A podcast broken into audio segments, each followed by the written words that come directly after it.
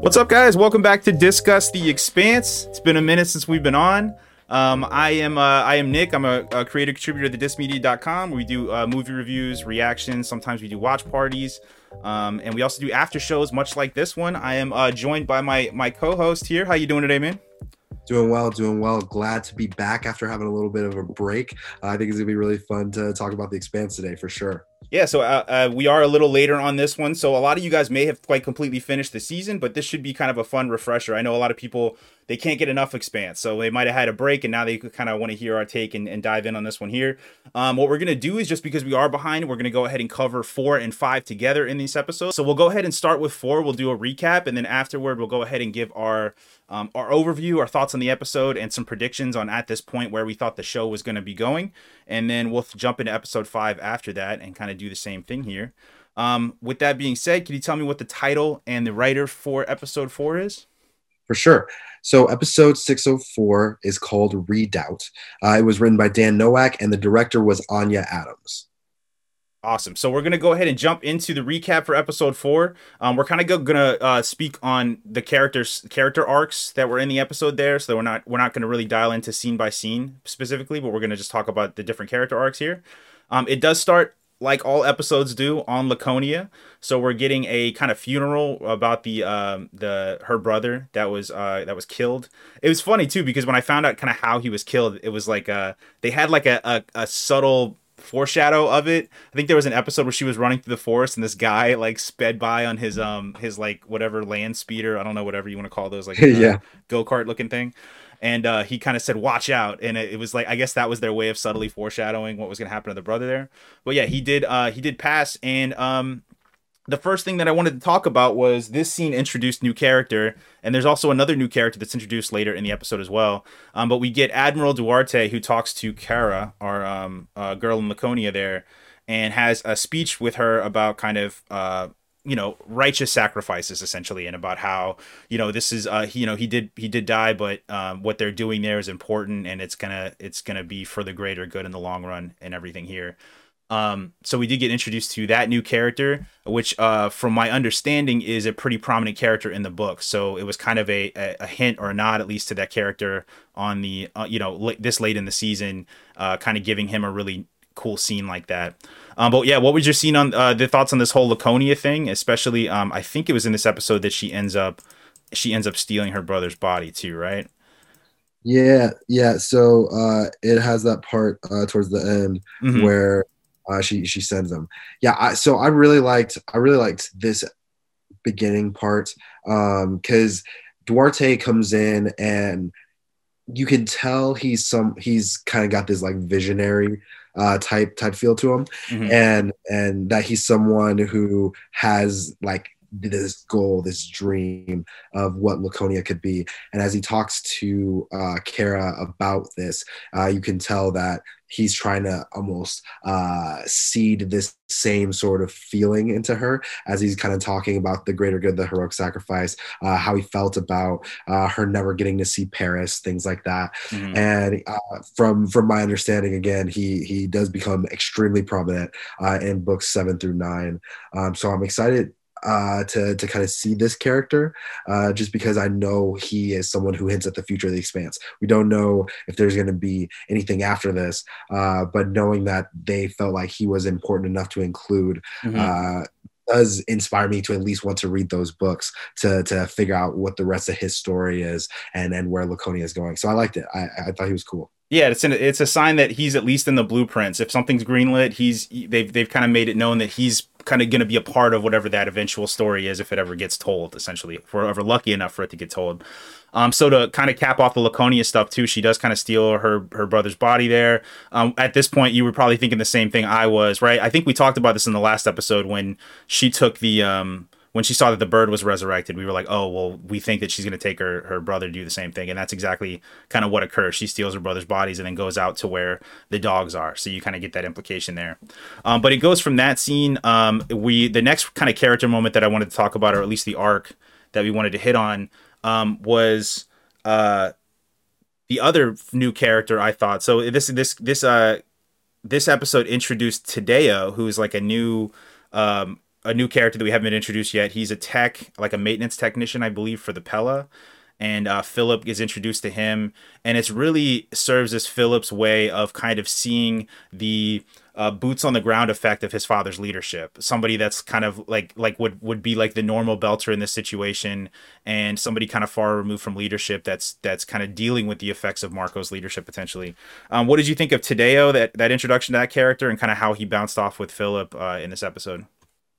Yeah, you know, it, it was cool because uh, Filip Filip had two characters over the course of the season that I feel were supposed to be the ones that kind of like tie him to uh, like the Belter mentality, right? So you have uh, you have you had his friend who had the fake alligator or the real alligator vest or whatever it was, mm-hmm. um, and and the premiere that he killed, um, and then when he was more lost, and now you have Tadeo who comes in and Filip's still lost, but in a different way. I feel like um, he still he still got that conflict in him of, of where he is ultimately going to end up, and I like the kinship that the two of them share in this episode. Uh, Tadeo kind of looks at things a little bit more practically instead of the the romanticized way that I feel uh, Filip's other friend looked at it. And so that kind of gives Filip the ability to just be a little mm-hmm. bit um, instead of having to feel like, uh, at least towards the beginning of the episode, that he has to show that he's, you know, Marcos is prince in this revolution. Um, so I really liked the the back and forth between the two of them, and uh, it actually surprised me by how uh, well developed that friendship felt right off the bat. So yeah. I like it was successful. Yeah, I completely agree with that last point too, because it's uh it's it's really impressive that in this episode, especially this late in the game, and the fact that they had to pack all this stuff into this last season, that they still took the time to introduce these characters, and these characters felt uh they felt you know legitimate. They felt very solid. They felt um like they were given enough material to really uh kind of make them feel fleshed out, and not like uh just kind of random new new people that you're like, wait, why are we talking to this person? You know, why are we spending airtime on this person? And even though Tadeo was more uh, he was more like a narrative mirror for Filip to kind of help with his development, essentially, uh, than his own person. Um, it was still, uh, he was just still a well well formed character, and he again, I think he shows us politically what uh, the the negative effects of Marco's leadership among these belters are, and kind of uh, highlights that manipulation. The other really big plot point um, from four that we need to talk about is Holden. So Holden's major decision at the end of the last episode was um, at the last minute to disarm the nuke that they shot at the Pella to keep Marco essentially in the game. Um, and he did that because he didn't want to uh, essentially kill Naomi's kid in front of her. Um, but in this episode, uh, kind of pretty soon after, Clarissa finds that uh, she she finds the proof that Holden in fact did disarm it, gives it to Amos. Um, so this episode is really about Holden kind of having to come to um, come to his different crew members that know and uh, defend that decision essentially. So Amos confronts him about it and wonders kind of what we're fighting for. He's for for the longest time in the series, he has uh he's kind of gone with anything Holden says and does and really feels and trusts his leadership. And in this moment that starts to falter and he starts to wonder what are what are they out here fighting for if they're not to take out this terrorist uh you know Marco that they've been that's caused so much carnage on earth and he was part of he was in Baltimore when those blasts came so it's very personal for Amos too. Um trying to get this guy. Uh, but uh, he does talk to Amos. He also talks to Naomi and explains his decision to her. Um, and then he also talks to Clarissa because Clarissa did know about it as well. So, what did you think about the scenes, the interpersonal scenes between the characters, and Holden having to defend that decision with everybody? You know, it's so it's so interesting the order uh, that they go in that it goes from Amos to Naomi and then ends with Clarissa. Uh, I I thought that his kind of tour of understanding was uh, really well done because it makes sense why Amos would be upset uh, mm-hmm. because uh, he's talked about in the past how he doesn't really know what's good or bad. So he finds people that he thinks are good and he kind of trusts them with that. And so Amos, uh, for for Amos, Holden was that person. Holden really did give him that support and and that direction. And so when something as big as this happens, and Amos is like, "That dude's the bad guy," mm-hmm. all on us. How how was that the right decision? I, I trusted you to do that, to guide me, to lead me. And if you're not going to do it, I what am I doing out here? Yeah. And that does lead to some really interesting like Amos stuff later on. Um, but the the follow up with that with Naomi, I thought was uh, was really good because he was like, I can't be this person who kills your son and then you know like love you like this because that's going to come back and and i couldn't do it in that moment i made that decision that i wasn't going to be the person who takes his life mm-hmm. um, and it goes to show you that like the amount that holden does love naomi uh, because he is willing to basically put other lives in danger because he doesn't want to hurt her son. And this takes me back to our, one of our earlier conversations about how uh, I think it was Filip, how everything that he did after that whole attack, all those lives were going to be on him, right? Mm-hmm. And now it's like those lives that are lost after this are on Holden because they had a chance and he and he uh, stopped it. So. Yeah. Him, him as that hero, as that driving force, uh, I, I thought that was a good conflict. But to put that conflict against his love, I like that interpersonal struggle. But my highlight was the conversation between Clarissa and uh, Holden. And my favorite line is when he's kind of talking to her and she says, Don't ever feel bad about not killing someone. Mm-hmm. Um, because it, it shows you the regret that she has um, for her actions and the things that she's done and how she feels like she's had a second chance. And so she's going to support life in this case. She doesn't want to kill people anymore. So it, it while it shows Clarissa's growth, it also helps Holden. Uh, I feel deal with some of the feelings of his crew, but also kind of confirm that he feels like he made the right decision. Um, without necessarily telling him that he did. So I, I just like that conversation because she still, after everything has happened, understands the value of life, and and I think Holden needed to hear that after hearing everybody else's uh, thoughts on it. But what do you think? Yeah, well, that's a that's kind of a trend with this episode that I found too was um, the really really great character interactions between everybody they were so tailored to each other. And I thought that was great because, like you said, Clarissa's really the only one in the crew that can give him that advice at that time. That person that she's she's obviously done some really terrible things, and she's already already shown remorse for it um, in this season, where she's talked to Holden previously about how she felt disgusted when she would hit she would bite on her mods and and attack people.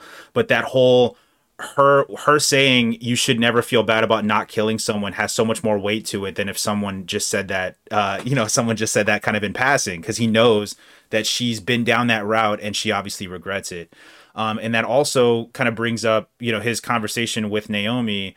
Um, it, yeah you, you were definitely right about like if there if there are any you know killings that Marco does after this Holden's going to feel responsibility for that. But the thing I thought was great about the scene was that by proxy Naomi is too. Naomi felt like you've done this now and now like when this stuff happens it's it's on me because you you wanted to protect my feelings that's why you did made that decision so it's kind of both of them realizing that they're they're having to take ownership for something they didn't want to in that moment but um, it was a really good scene because you can see her frustration and why she would be so upset about that but at the same time you can see Holden side of saying like yeah but then like if that happened, our relationship is essentially over because you'll never yeah. look at me the same way. So it was a really uh, morally gray uh, area there. The Rosenfeld. I want to talk about Rosenfeld.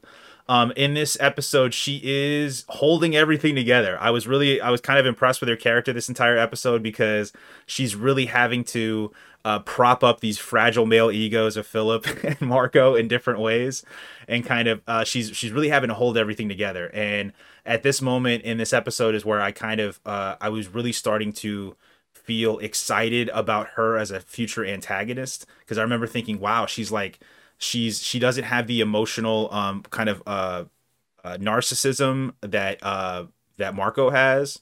And she's obviously she's she's obviously stronger and and more um mature than Filip is. So she kind of represents them without their character flaws.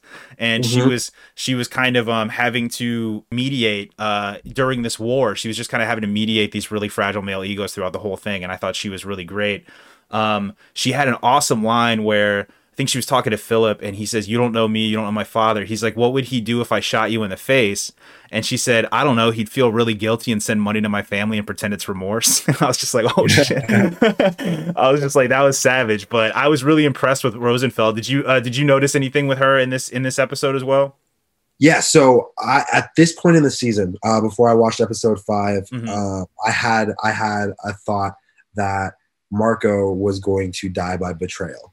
Like like I thought that Rosenfeld was going to essentially just kind of get sick of it, because um, if it feels like she was starting to see the cracks in the armor uh, in this episode uh, a lot more, and was and we know that she had talked about wanting to uh, take uh, control, right, as as the mayor of uh, Medina Station, I think she said, mm-hmm. Uh, and so like she had these goals and aspirations, and I could see her being someone who, if she felt like Marco wasn't eventually going to get her there, that she was going to need to take a stand for the good of the war. So uh, she she was someone that was impressive to me because she is so steady, so consistent. And like you said, she's kind of like them without their character flaws. Yeah, uh, which which I really thought was uh, an interesting second to have as as Marco because he you know tries to figure out what she wants and he is so passionate and so passion driven and for her to just be like essentially the perfect soldier. Uh, she she was impressive. She's almost like she's almost like a, a Bobby or an Amos, except a little less crazy. Mm-hmm. Uh, and and she she understands war without romanticizing it. I think, and I think that's one of the key differences uh, between them that makes her worth having to mediate between Filip and and uh, Marco. So yeah, I really she's like she's so much more fit for leadership. You know, I just the whole time I'm watching, it, I'm just like, why she she would be so much better as like the leader of this resistance. And I mean, I say that not like even though I'm not for the uh, for the the resistance or, or whatever they're uh, fighting for, uh, the Free Navy. I'm sorry, she would be such a better leader for the Free Navy, uh, just just from like a practicality standpoint.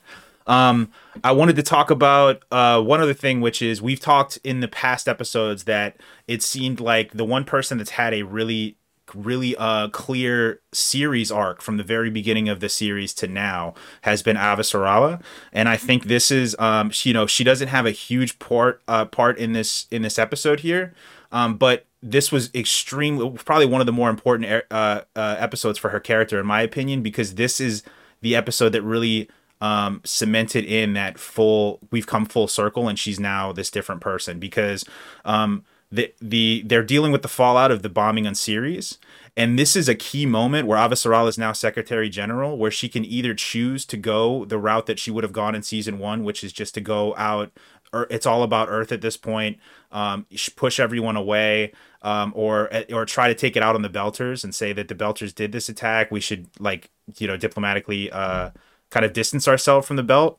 Um, and she makes that decision that no, Belters were killed too. We we have we in this moment we have to be the bigger person. We have to take a stand here. And I think that decision represents that full arc of her character from season one to now. Um, and and she does she does go along in that in that way for the next uh, two episodes as well. But this felt like the moment that that that finally cemented itself in where she she had every reason to abandon the belt and she chose not to.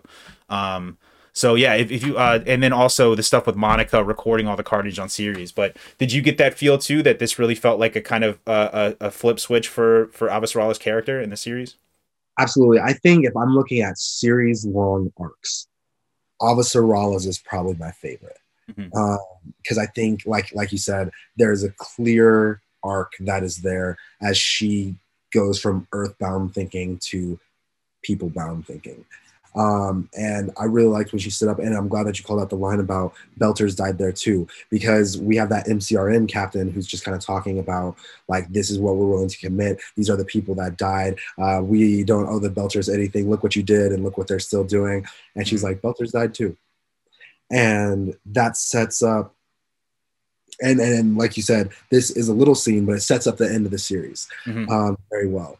And I think for Avasarala in this case, her seeing the carnage, her wanting to do this, she recognizes that there has to be another way. And that's just her character at this point. She has truly been changed by the things that have happened when the rocks hit Earth. The loss of her husband, I think, was another big uh, element that still comes through that we still feel um, because he, he was always the one who, like, kind of felt like her humanity, right? Mm-hmm. Uh, when she was being this ruthless political leader.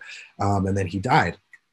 and she's seen a lot of things she's experienced a lot of things and now she's carrying that spirit forward and it's causing her to make really interesting choices uh, not just for earth but for the entire system and so i love avasarala and everything that she's done thus far Absolutely. And then um, to to cap off this episode, we're going to talk about Drummer's uh, situation here that happened in the episode, which um, we you know they decided that they were going to try to uh, raid one of um, Marco's supply depots uh, with the Golden Bough. Um, and this is kind of where they actually do that raid. They go there, um, and then things go south uh, predictably. Um, there's a number of um, of people that work for the Free Navy. Uh, I think they said that they were they were anticipating doing a drop there, so they had guards essentially there at the supply depot. Um, they take out a couple members of their team, and then uh, there's a big firefight with drummer and them. And then it, it ends up uh, with an accident that occurs and joseph uh, gets his arm pinned down. And um, what's the girl's name? Uh, michio has to come in and essentially perform uh, a, a, hastily done amputation of his arm uh, which is a really kind of traumatic scene for her. And this this uh, this season has really just been about drummer um, it, has been a great arc for her because it's it's really just been about her losing her family. So at the end of last season, it was a, there was a big divorce uh, where half of her family went in one direction, half the other. So she already was operating with limited people that she really felt uh, and, and, cared about. And in, in this in this episode, this happens, and it seems like uh, she's had these traumatic experiences where her family just keeps going through these awful things, and she seems to be um, she seems to she's not being rewarded uh, for going against Marco, and and it's it's really taking a toll on her her family and stuff there. So, what did you think about the drummer's raid and then the amputation and stuff? And then we're also going to go into her big speech at the end, which was a highlight of the episode for for me personally. Um, mm-hmm. If you want to touch on that as well. I'm actually really pleasantly surprised that the focus has been continuing for Drummer to lose this family mm-hmm. uh, because she did care about him uh, and and she did kind of have this whole other life with them, and just watching watching them slowly fall away uh, has been really tragic for her. And it's like she's trying to catch smoke you know what i mean? She can't mm-hmm. she can't keep a grip on them um, but when she starts this raid uh, my first thought was oh something's going to go wrong. Like there's this is going to go bad. I thought it was going to be uh, walker getting shot. That was my prediction as we went into the scene. Um, but what was really cool was that Michio sticking around was rewarded. Nobody else was able to do this amputation, but mm-hmm. Michio was able to do it. And so even even though there had been this this fracture in the family and she had not been able to press the button earlier in the season, uh, drummer still kept her around. She didn't she didn't leave her there. She was still there supporting, and she was there when Joseph needed her because without mm-hmm. that Joseph would have died. Um, so I really, I really thought that was a interesting place, and I felt bad for my guy. Props to the visual effects uh, department and makeup because that that arm was grisly. Yeah, uh, that that was brutal to it's look a brutal at. scene. It reminded me of that James Franco movie. Remember, he has to cut. He gets his arm pinned in the rock, and he has to cut his arm off. yeah, yeah, yeah. It was that. That was. Woo! They had some yeah. meat on that one uh, but yeah, I, I, I love that, and and I, I was really excited for it. Um, and then drummer and then, speech.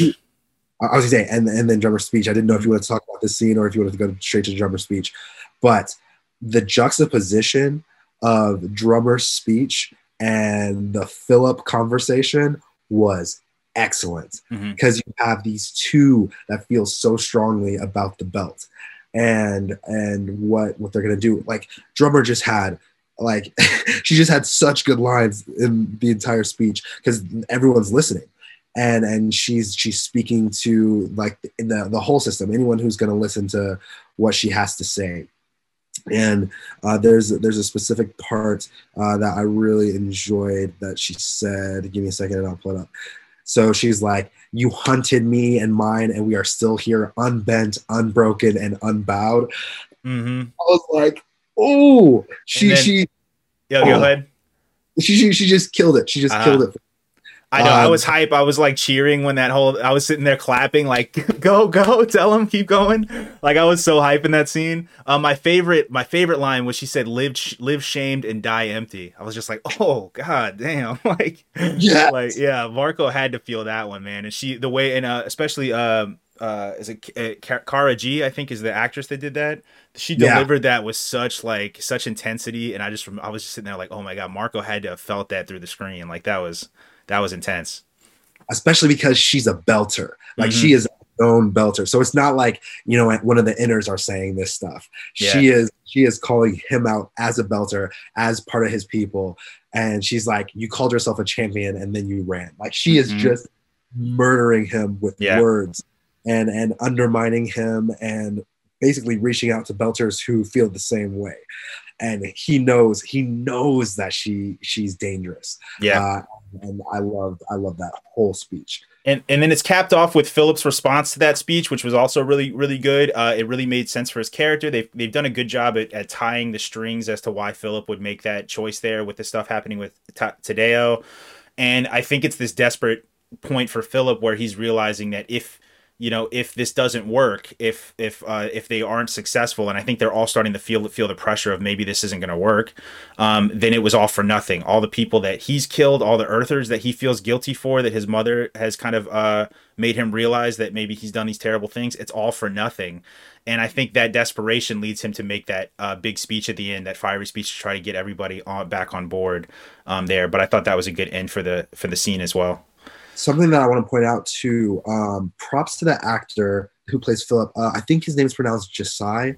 Mm-hmm. Um, there is a part where he says, "This is war," and the delivery of him saying that sounded just like Marco and Mm-hmm. Yeah, like, like the way his face did, the the sound, the the growl when he said yeah. I was like, that is his father coming through. Yeah. And he didn't have to say it like that, but he was like, it was like you could tell that he was like channeling his dad's energy. And yeah. I was so impressed by that line where and, and well that's a great point because I thought the same thing. I just said his Filip's. I, I think I wrote in my note. Filip's response felt like Marco, and specifically what you're saying when he said war. I think if you watch the speech that he gave early in the season where he's talking to the Belters on Ceres, you can match those, and it's just like I think I think I don't know if he studied that scene or something, but he got the exact same inflection that Marco did in that scene. It was great. But to a broader point, the casting of him was just amazing because if you were to put pictures of those two actors in like one of those like uh one of those mashing like uh if they had a kid things it would look like yeah. filip like it's so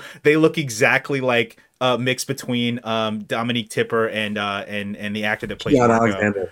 Keon Alexander. Yeah, it's crazy how like he looks like such a perfect blend. Um, though, so it, it when he was first cast, I remember thinking, oh my god, where do they find this kid? Because he looks exactly like them. But yeah, his delivery was amazing there. So I thought that speech at the end was like, oh, they're gonna they're gonna see Filip as a leader now.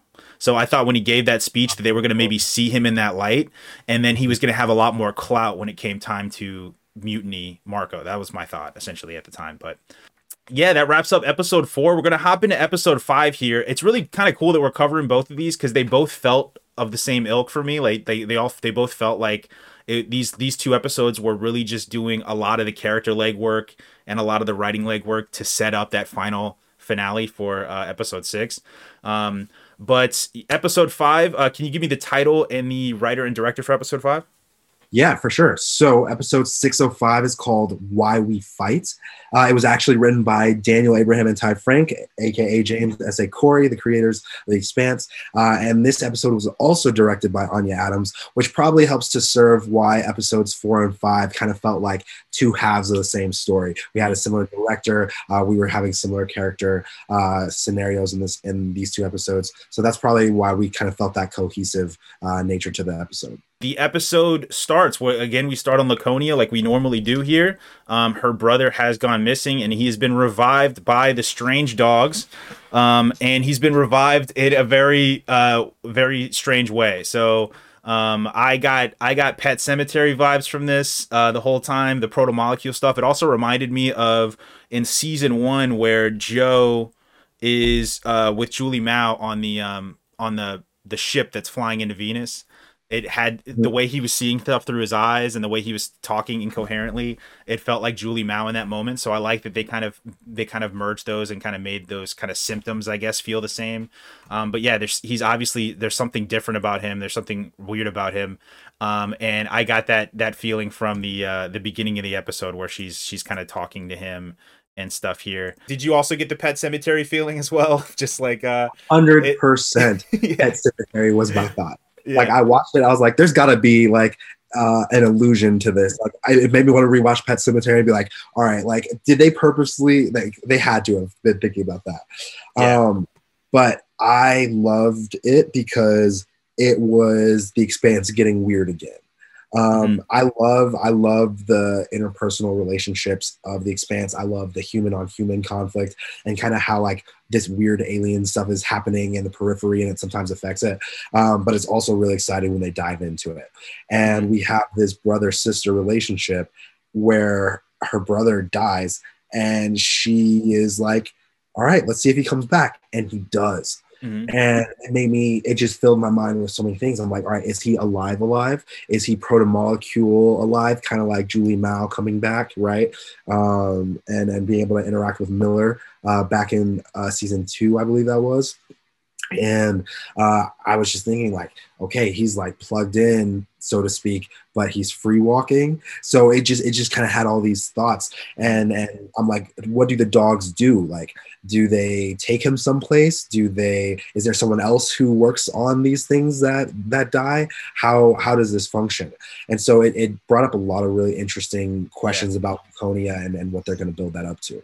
Yeah, speaking of interesting questions, there was a couple like stuff that I wanted to dial into on this scene that I was wondering, and and um, I don't know that we got answers to this uh, for eight. So this is maybe something that that is is kind of one of those threads that we said would would could potentially be picked up if they if we're lucky enough to get that.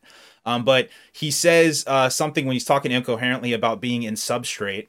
Um, and I thought that that kind of raised a flag for me, and I said, "What is that? What do they mean by that?" And uh, substrate is uh, a vessel for nourishment or something. So being in substrate is like you're you're a vessel for nourishment, which makes me think that the protomolecule acts as like a, a parasite or kind of feeds off of its host essentially.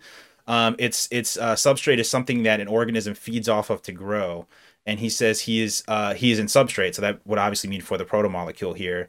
Um, I remember also thinking if uh, the admiral's speech to her in the last episode was about this big sacrifice for a greater good, and I was wondering if that served a dual purpose of also foreshadowing this, and this being like he's this sacrifice for mm. the proto molecule to kind of finally find a human host, and you know, or something like that.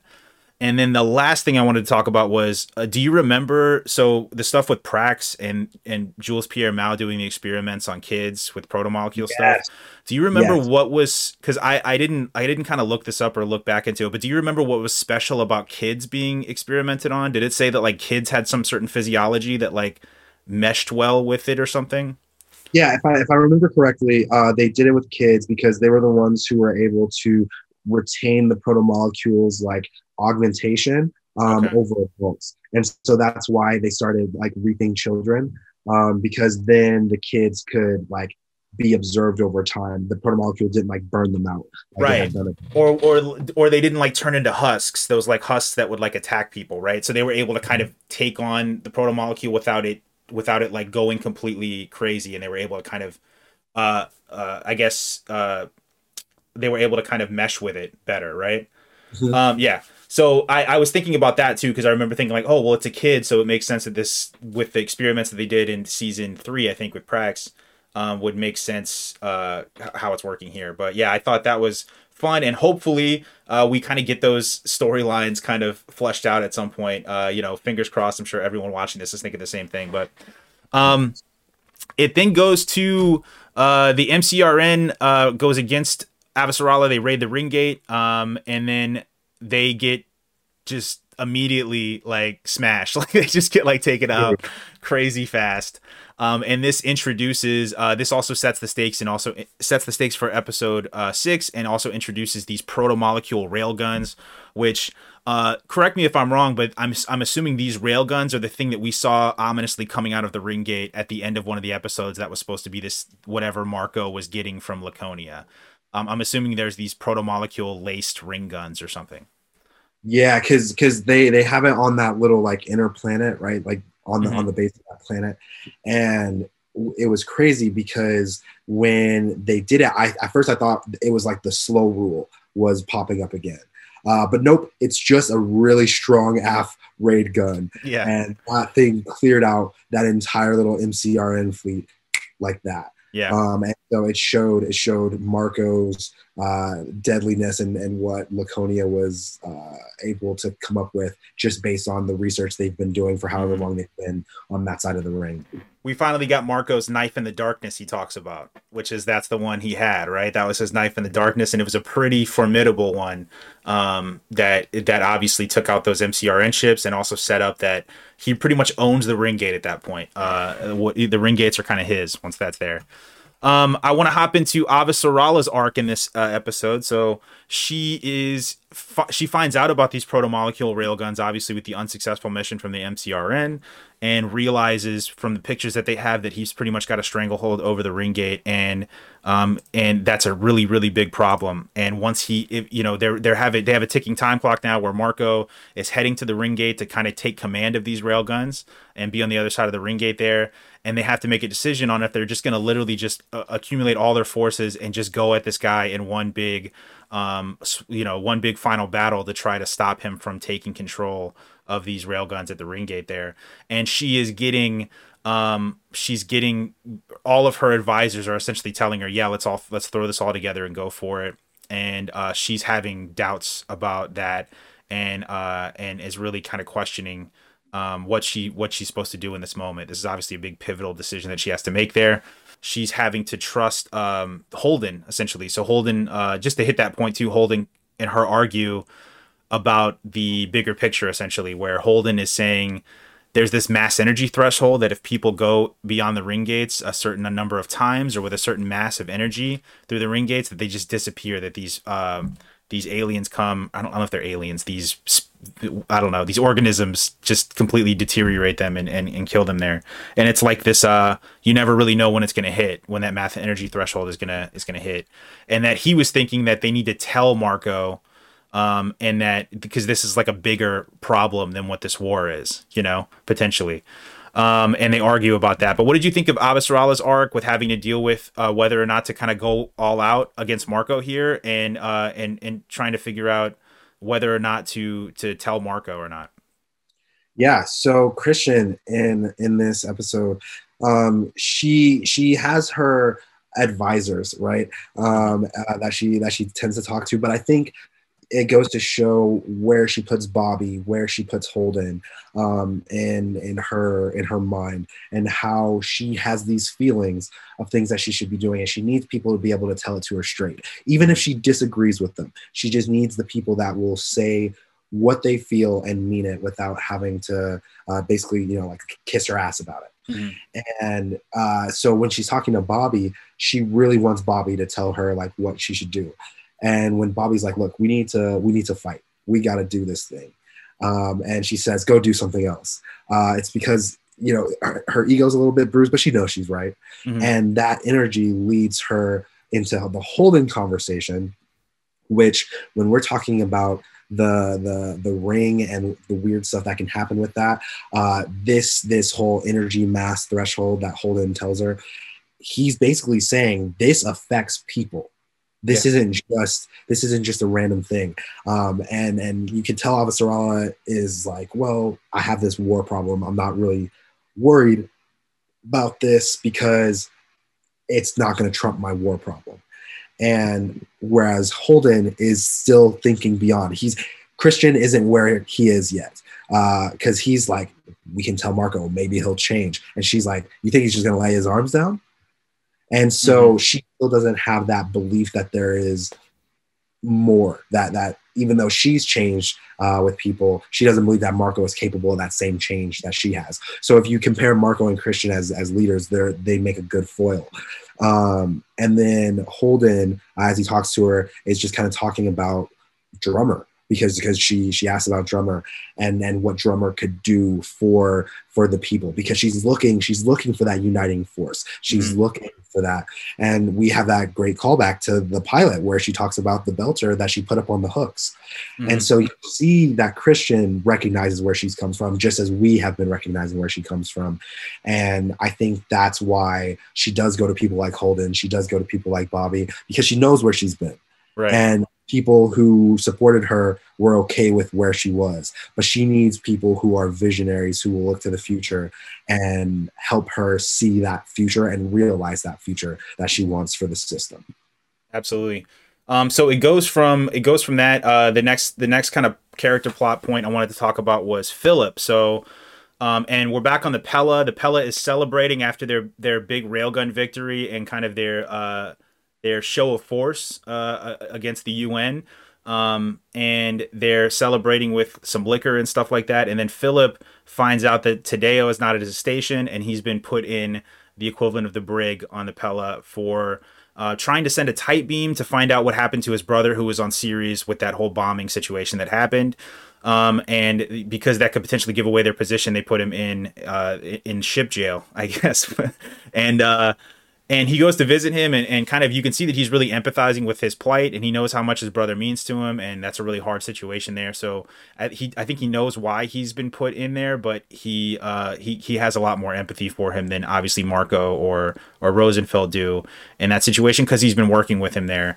Um and uh it's towards the end of the episode that he goes on his behalf to send a tight beam to find out what happened to his brother only to find out that his brother was killed by the bombing on Ceres and then we find out that Tadeo, under Marco's order, planted the bombs that uh, he was told were only going to be for uh, for UN uh, Martians and and Earthers uh, to stop Earthers on Ceres, but he he obviously uh, blew them up with everybody there, with the Belters there dying as well, and this really highlighted Filip's. Um, Filip seeing the end result of Marco's manipulation and that he doesn't really care about Belters like he claims to, and um, I think this was a, a kind of really big eye opening moment for Filip in this moment there. But what did you think of his arc with uh, with him and Tadeo there, and then Tadeo finding out about his brother, and, and kind of Filip seeing the boots on the ground impact of his father's leadership? Tadeo is an example of an actor doing a lot with the little. Mm-hmm. Um, I I actually really appreciated his character um, in in these couple episodes, and the the regret of killing one's brother uh, without that being the goal just because he thought that he was living this this revolutionary life. And him seeing part of the harsh reality of what they've gone with and the the weight that he has to bury. And filip being someone who didn't want to feel things right? He didn't want to feel the regret. He he drowned himself in alcohol and women and um, you know he lashed out at his dad he lashed out at the crew. He's he's done all these things where he's trying to like deny what he's really feeling mm-hmm. about this war and what he's really feeling about his father. And this connection that he had with Tadeo, which was a real human connection, it when he opens the the door to the cell and he just holds this guy that he hasn't known long, um, while he cries over his guilt. Filip has that. I think that's that part of Naomi that exists with him, within mm-hmm. him. Um, you know, Marco it, all his passion and stuff. You know, we talked about how Filip had his "This is war" line and all that, um, and how he was channeling his father's energy. I think scenes like this, where he's with Tadeo, that's where we see the Naomi in him. That's where yeah. we see this is someone who cares about other people and and does things for people that he doesn't have to, but if he cares, he still will.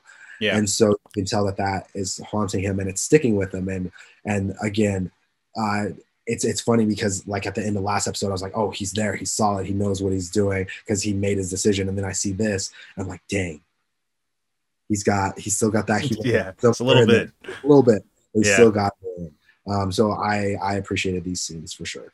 Yeah, absolutely. And and I wanted to talk about um we we she's I think her role in this episode was pretty much pep talks. But Bobbie, I put, I wrote down Bobbie pep talks are the best between she, her talking to Avasarala and then this scene that I wanted to get to here with Bobbie and Amos. So if we remember from last episode, Amos um, realizing he may be losing a little bit of faith in Holden's leadership after his decision to not um, destroy the Pella when he had the opportunity. He's now kind of off on Ceres. I think he's on Ceres. Yeah, he's off on Ceres and he's drinking um, at a bar and kind of uh, at a brothel, which we heard from him talking to Bobbie earlier is kind of his MO when he's on Ceres. That's kind of what he does.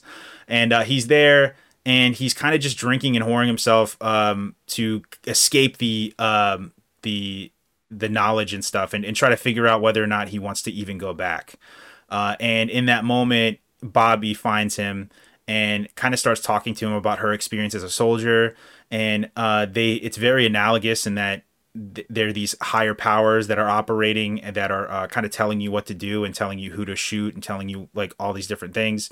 And and he's he's wondering how she's able to um to come to grips with those decisions and and find out you know what what to really do in those situations. And she said the only thing you can do is just fight for the person next to you. And that's really all it comes down to. There's no way for he's like how do you know what you're doing is right? And she's like well i know that i love i love this person next to me and i'm going to fight for that person. And uh she's the only one, much like I talked about in the last episode, where it was uh, Clarissa talking to Holden in that moment that's able to kind of say the exact thing he needs to hear um, from the exact person that needs to tell him.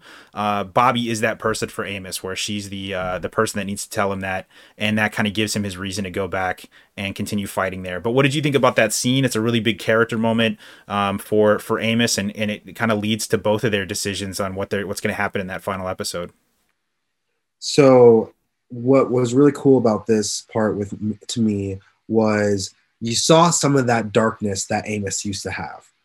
Mm-hmm. Um, I think I think we had kind of gotten used to Amos being a little bit of that like deadpan humor guy who's gonna do the thing that needs to be done.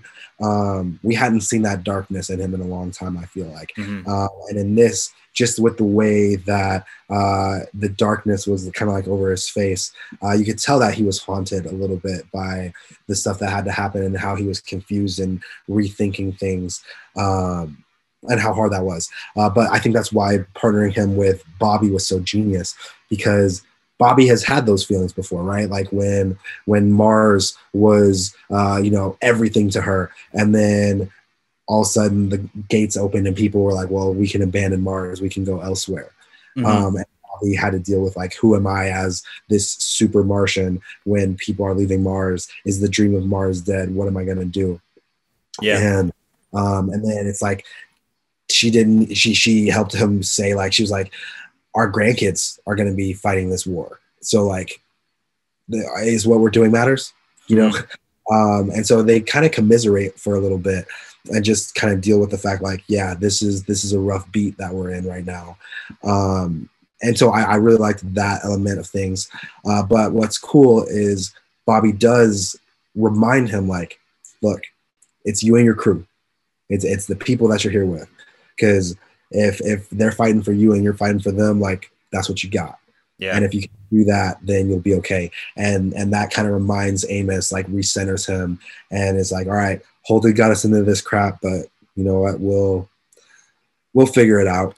Uh, and and I gotta say, I, I kind of like that little ambiguous scene at the end uh, of of that scene where he's like, "All right, cool, we're going to the brothel," um, and she's like, she's like, oh, she says, "I think with you or with you," right? Uh, yeah, yeah. like what are we gonna do? And I like that they leave it ambiguous of like, did they hook up or did they just go to the brothel? Uh, he's just like, whatever.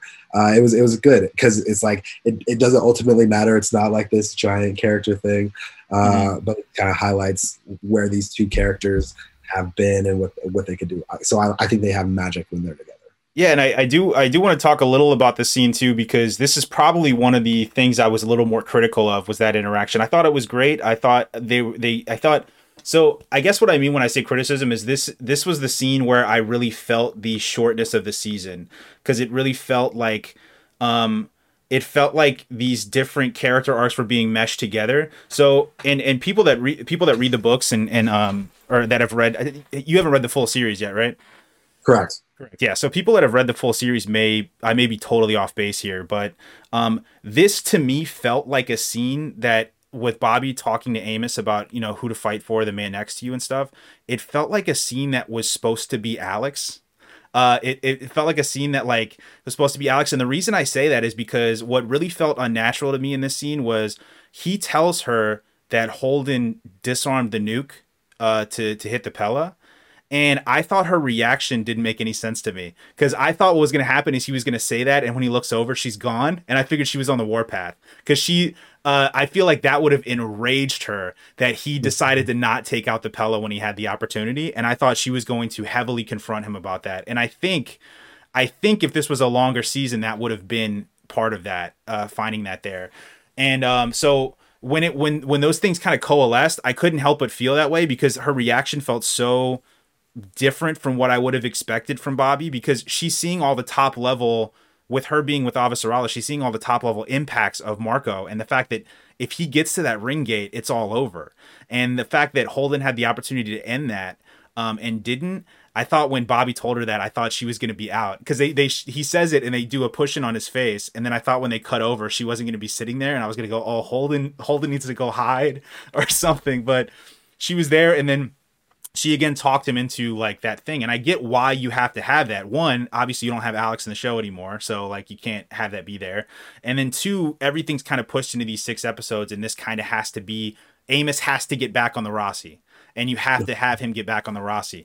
so i understand the necessity of it but this was the first time i think in the in the season where I felt I felt that shortness and I felt like oh these feel like they it, it should have breathed a lot longer than it did but I understood kind of why it was there. Did you feel that in the scene at all, or did you feel anything off, or or maybe I just kind of read into it a little too far? Well, you know what I will say is to your point. As soon as you said that felt like an Alex moment, I was like, okay, I see, I see what you're saying. Yeah. Um, because like I do like the scene. I do like those two characters together. Um, uh, the the criticism that I will throw out is you do feel the brevity. I think that Amos being a little lost from Holden, we don't have the room for it, mm-hmm. right? Because after this, there's only one more episode. Right. I think even if there had been like eight episodes in the season and we get like another episode of Amos's like, what am I, what am I doing? Mm-hmm. Um, I think I think that could have hit a yeah. little bit harder uh, to that point. And I, I also agree with you that uh, Bobbie, as fired up as she is, especially with how she was talking to Avasarala in this episode alone, uh, I'll, I'll give you I'll give you that for sure. Yeah, um, and, she seemed kind of like she seemed kind of like oh well he did he did what he did kind of thing and i just remember thinking like what like i felt like bobbie of anybody would have just been because she was almost about to fight holden for having clarissa on the ship you know mm-hmm. what i mm-hmm. mean and in that moment when she got the shot off when she was the whole reason why they even had the Pella in that position and and she was the whole reason that happened and then to have him deactivate the nuke at the last minute, I thought Holden better go hide because Bobbie is coming for him. And when that when that didn't happen, and then I started questioning why it didn't happen, and it did like uh it, that that felt like um the whole thing about fight for the person next to you is is obviously something that Alex could he fought for the Mars Navy and stuff uh when he was you know before and that that felt like something that he would have said potentially so I don't know like I, I maybe I was just kind of like hindsight um kind of you know backseat quarterbacking it and thinking like, oh, this might have might have hit better, but it did. Like I said, I did kind of feel the brevity there. Um, so yeah, we talked about Amos and Bobbie there, and then I think uh, the last arc was really um, Drummer.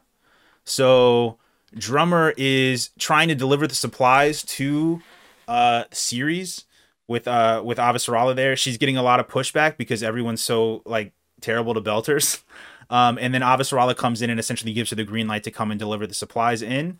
Um, and when she does that, uh, she goes to her ship where Joseph is recovering. Joseph is recovering after his arm thing, and he's having a really tough time and a really tough recovery with the arm there. And Drummer has to make this decision. Well, actually, Michio makes the decision um, that she's going to stay with Joseph. They're going to stay on the on Ceres under the control of the UN and uh and that they're going to essentially take themselves out of the fight. And they know Camina would never do would never do that. Drummer's never going to take herself out of the fight. So this was a, a arc where drummer's finally given away her entire family. She has nothing now. And I think that was uh, that was a great arc for her in this season because it sets up the decision she's about to make, where everything's been stripped away from her. She's probably as vulnerable as she's ever been in the entire series. And uh, there's a series scene between her and Naomi where Naomi comes just at that moment when she's probably at her lowest point and starts to starts to tell her much shades of what Bobbie told Amos, which is you just have to fight for the person next to you. Like, you know, like uh you uh the only thing we can do is just fight for the people that we love. And uh, that was a really great scene with her and Naomi where it's about burying the hatchet, and that's when eventually leads to the ultimate decision to the end of the episode where she joins Avasarala. But uh, what did you think about Drummer's uh, Drummer's arc in this episode uh, between her the pushback that she gets from the UN delivering the supplies and, and kind of the um, the bureaucracy there, and about her eventual uh, losing of her family and her decision to join Avasarala after Naomi's uh, discussion with her? Yeah, the um so when drummer uh, goes to Ceres and she waits in line. Uh, I, I really enjoyed the fact that she waited in line because it felt like something that Marco wouldn't do. Uh, and and how mm-hmm. the other belters were like, no, go ahead, like you are important in this scenario. Mm-hmm. Um, and it just showed me it was it was like a little thing, but to me it just showed that belt uh, that uh, drummer was one of the people uh, and that she didn't feel comfortable trying to make herself seem bigger than she was, which is exactly why she's the right person to right. lead the belt. Um, and so I, I like that. It was it was short, simple, but to me it was a very effective little character moment. But for me, that conversation between Naomi and Drummer uh, is is the highlight. I like the Joseph and Michio scene. I like that Michio decided, hey, we're finally going to stay. Joseph's uh, not going to get his arm fixed like this it's going to have to be something different you need to do this and and it's basically uh, not to not to romanticize this but drummer you're the chosen one you're the mm-hmm. one who has been built up for this from Ashford, uh, Ashford, from Liang Walker, from your time on Medina Station. Uh, Fred Johnson. With, uh, Fred Johnson. Mm-hmm. Everything has led you to this and losing the family is the last little piece. Mm-hmm. and it's it's uh, to to give it like a harry potter reference right? It's like harry going into the forest to face voldemort and he drops the resurrection stone. His family's gone and it's just him mm-hmm. right? This is this is her dark forest that she has to walk by herself. Yeah. And so uh, when she when she goes there uh, and then she's talking with naomi uh, with naomi and she has to like just be straight up with her she's like don't hide this from me this is this is why you came here you want me to be that person in the belt uh you know holden wants you to tell me that Avasarala wants holden to tell you to tell me that mm-hmm. i i know that um but you can tell that drummer still loves Naomi even after everything, and that's yeah. why it's so hard. She she lost part of her family because she chose the Rocinante. Uh, she you know Joseph and me and Michio are gone, and you're asking me to do this hard thing to to partner up with these people who had oppressed my people after everything we've been through, but you asked me to do it. Yeah, and I'm in this position where I can do something, and I can I can make that change. Mm-hmm. Uh, I'm gonna do it my way, but I can make that change. Um, and and it's hard, and it's a very raw scene and and when she just you know says "f you" to Naomi, but you can tell that it's because of how strongly she feels. Yeah, man, what a loaded scene. I, yeah. I and and Naomi obviously is withholding and can't reciprocate that feeling, but Naomi knows, and mm-hmm. and, and and I, I think there's that uh, mutual connection there. Uh, but every part of Drummer's scenario feels a little bit tragic for her. Um, but it's tragic because she has to have tragedy to know how to lead this belt, um, which does lead to uh, what I think is the first meeting uh, between uh, Avasarala and, and Drummer and the entire first in person. Yeah. Um, which I can't believe it, it happened in the second to last episode of the entire series because it's a big two, solar system. so yeah, yeah. Um, but when when they shake hands at the end of that scene, I'm like, all right, this if, if there's any two people that can get Marco out of here and then connect the belt to to mm-hmm. it's gonna be Avasarala and and Drummer. Yeah. So and it's it's uh, really fitting. Oh, sorry. Go ahead. No, I was just gonna say I, I just I just think it works. Uh, and and Drummer has that line where she's like, "Are you gonna remember the the belters who bled for this?" Mm-hmm. And it, it was just great. Yeah, uh, it really highlights. Uh, I think what was really poetic about them meeting and this kind of coming down to those two characters is uh, we've already talked about Chrisjen's like uh, arc from the beginning of the series, and um, it, they've been. I think the foils have been really between Chrisjen and Drummer because Drummer's kind of had the antithesis uh, arc in her journey where um, it was hating Earthers, not wanting to work with anybody. Literally, like uh, like she was even going against Fred Johnson a lot of the times whenever he was trying to work with people, even though he was doing it for the OPA and the belt and stuff like that. And I think to your point that you said was a really good point there was that she was built for this. Like this was like her uh, she was the only one that could really do this. She was, like you said, the chosen one. And the reason why is because if any of those if any of the situations that have happened to her in this series don't happen, she doesn't make this decision right now. So if she doesn't um, have her experiences with Fred Johnson, where he's trying to be diplomatic and work with people um, and and and kind of fight with the OPA, she doesn't do this. If um, if she doesn't have the relationship with Naomi that she has, that's been strengthened, and seeing Naomi as a belter uh, work out with the Roci and and have that kind of uh, coexistence with all these people from different walks of life on there as like an example or model she doesn't make that decision. If she doesn't have her family if she has her family with her and she doesn't lose all of her family and have to kind of question what what what we're what we're fighting for i don't think she makes that decision either. Like all of these things had to happen for her to get to the point where she finally says okay I, I i'll work with Chrisjen to end this, you know, um, the stuff with Marco and all that stuff. So I thought what was so great about that was her arc and Avasarala's arc literally going in opposite directions, but meeting in this last moment here and them kind of coming to that uh, that truce um, for the greater good. So I think uh, it's been such a great series arc for her and Avasarala to have them have them kind of finally do that handshake at the end felt very very satisfactory, uh, especially considering all the sacrifices the drummers made to to get to that point. Um, I think that was I think that was all of the plot points from episode five here. So that should wrap that up. Uh, so yeah, episode five, why we fight. Um, I, I thought was great here. So I want to get your thoughts on episode five. Uh, I know that they were very similar with episode four, and we did feel like it was kind of two two uh, sides of the same coin. Um, but what were your thoughts overall? Where do you think it ranks in the season? And then at this point, uh, episode six was the last episode in the show, and we were all just like, okay, there's one more left. What were you thinking we were going to see in that final conclusion before you before we saw it?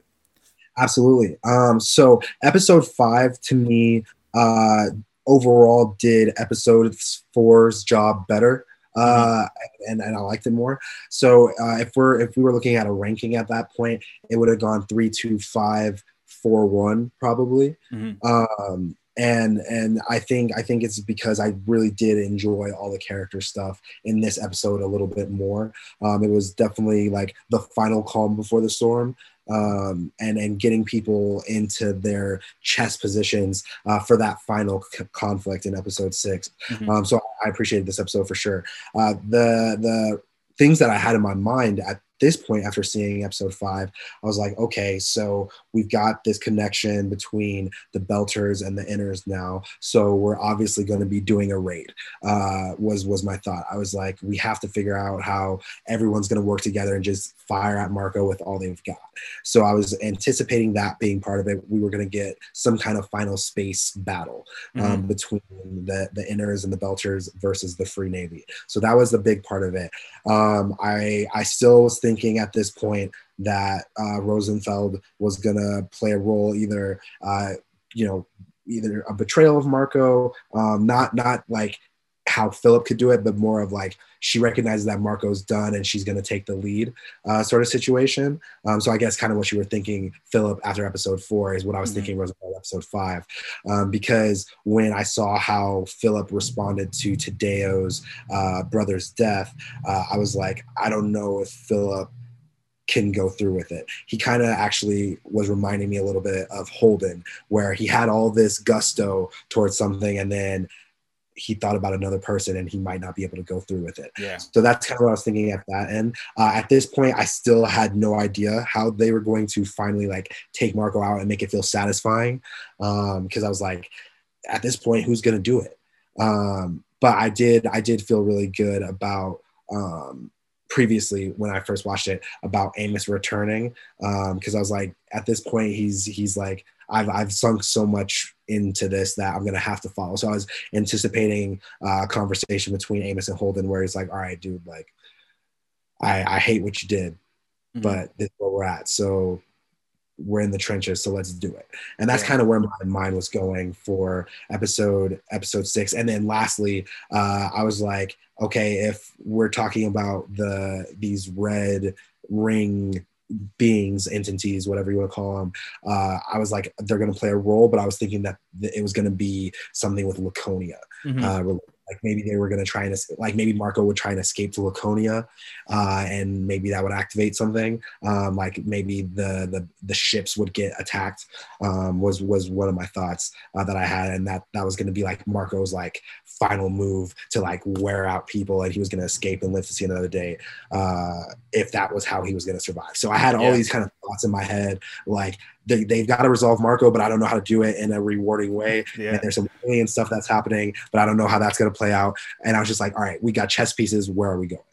Yeah, it was uh, it was a lot. So I, it was it was one of those things. Uh, the one thing I, I, I equated to, and I'll I'm, I'm not going to take too long in this, but when I uh, when I first watched the show Lost on ABC, I remember when I was younger, it was it, towards the end of that series because they had set up so many threads that towards the end of the series you were getting like one episode left okay or there's like two episodes left now there's one episode left and you started to get this pit in your feeling uh, uh, pit in your stomach of like how are they going to tie all this stuff together in like this short amount of time um, so I, I started to feel that too, where I started feeling like, oh wow, I can't really. I'm I'm trying to like rack my brain and think of like how they're going to really resolve all of these conflicts in this. And we had talked earlier in the podcast on earlier episodes that we always thought the Laconia thing was not going to be resolved. That this was going to be a, resolution of Marco, and that the Laconia thing was always going to be this kind of open thread that was going to be like maybe if they get funding or they get somebody else to jump on board, we have this like storyline that we can pick right up if that's the case. So we always kind of felt that that was going to be there there.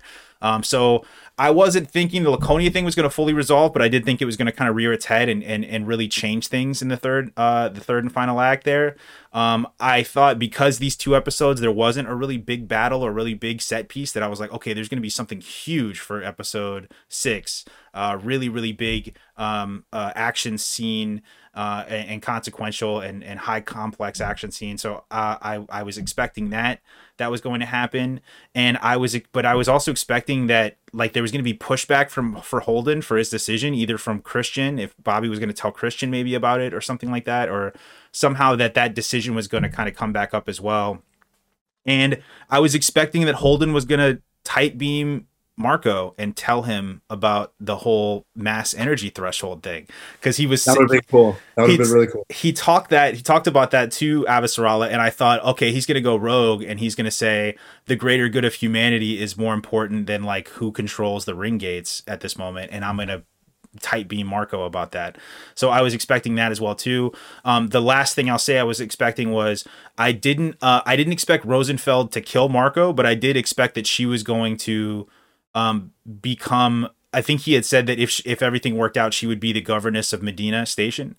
And I thought that that was going to be an eventual thing for her because I thought she had such villain potential, and that potentially, if they did make another thing, that she would be like the head of whatever that was um, on the on the um, antagonist uh, side of things. Uh, so I I thought okay, there's because even in this episode, uh, she was she was just being uh, like a complete badass. And yeah. I, w- I remember thinking like she's got such amazing villain potential. So i was thinking that they were kind of building her up for that. Um, but that was really that was those were really my predictions going into episode 8 um that that wraps up episode 5 so we've got the final episode that we're going to be covering here shortly. Uh, so guys keep an eye out for that um but uh, yeah, we're we should be covering that shortly. I have some reviews and stuff up uh, on the dismedia.com. Also, if you guys are watching the HBO Max show Peacemaker, we're doing Discuss Peacemaker. We're having a lot of fun with that show. Um, so if you guys are watching that show, make sure to check out our after shows on the YouTube channel here or on the podcast Discuss Peacemaker. Um, but do you have anything that you want to promo or anything uh, anything you have going on right now? Um, honestly, I, I wanna I wanna follow up and, and say definitely check out Peacemaker. Uh, that show uh, looks awesome. yeah. Uh, and and I'm, I'm excited to go through that because I enjoy James Gunn, uh, and and I'll be tuning in for for to, to listen to those as well. Um, and then I think after you and I do our um, our review of episode six. Uh, I'm probably going to make my first video in a long time awesome. and just do a review overall of season six of The Expanse because uh, I have seasons one through five all done on my YouTube channel on Fade of the Internet. Um, and so I just want to have that complete so you guys can kind of look uh, forward to that coming in the next week or so uh, to get my overall thoughts that I don't discuss on here uh, if, if there's something that I miss or uh, just a review of the whole series and just kind of how I felt about this really great sci fi epic that we've been been able to experience. Yeah, guys, definitely check out Fade of the Internet. It is linked in the description below. He's he'll give you a more holistic breakdown of everything um, from from season six, which should be really fun. Uh, but that's gonna wrap it up for us, guys. We will see you uh, in the next episode. We'll get shot for the series finale, and that's gonna be a wrap on the Expanse, unfortunately. Um, so we'll see you guys in that last episode. It's gonna be really fun to break it down, and uh, and and we'll see you when you see you.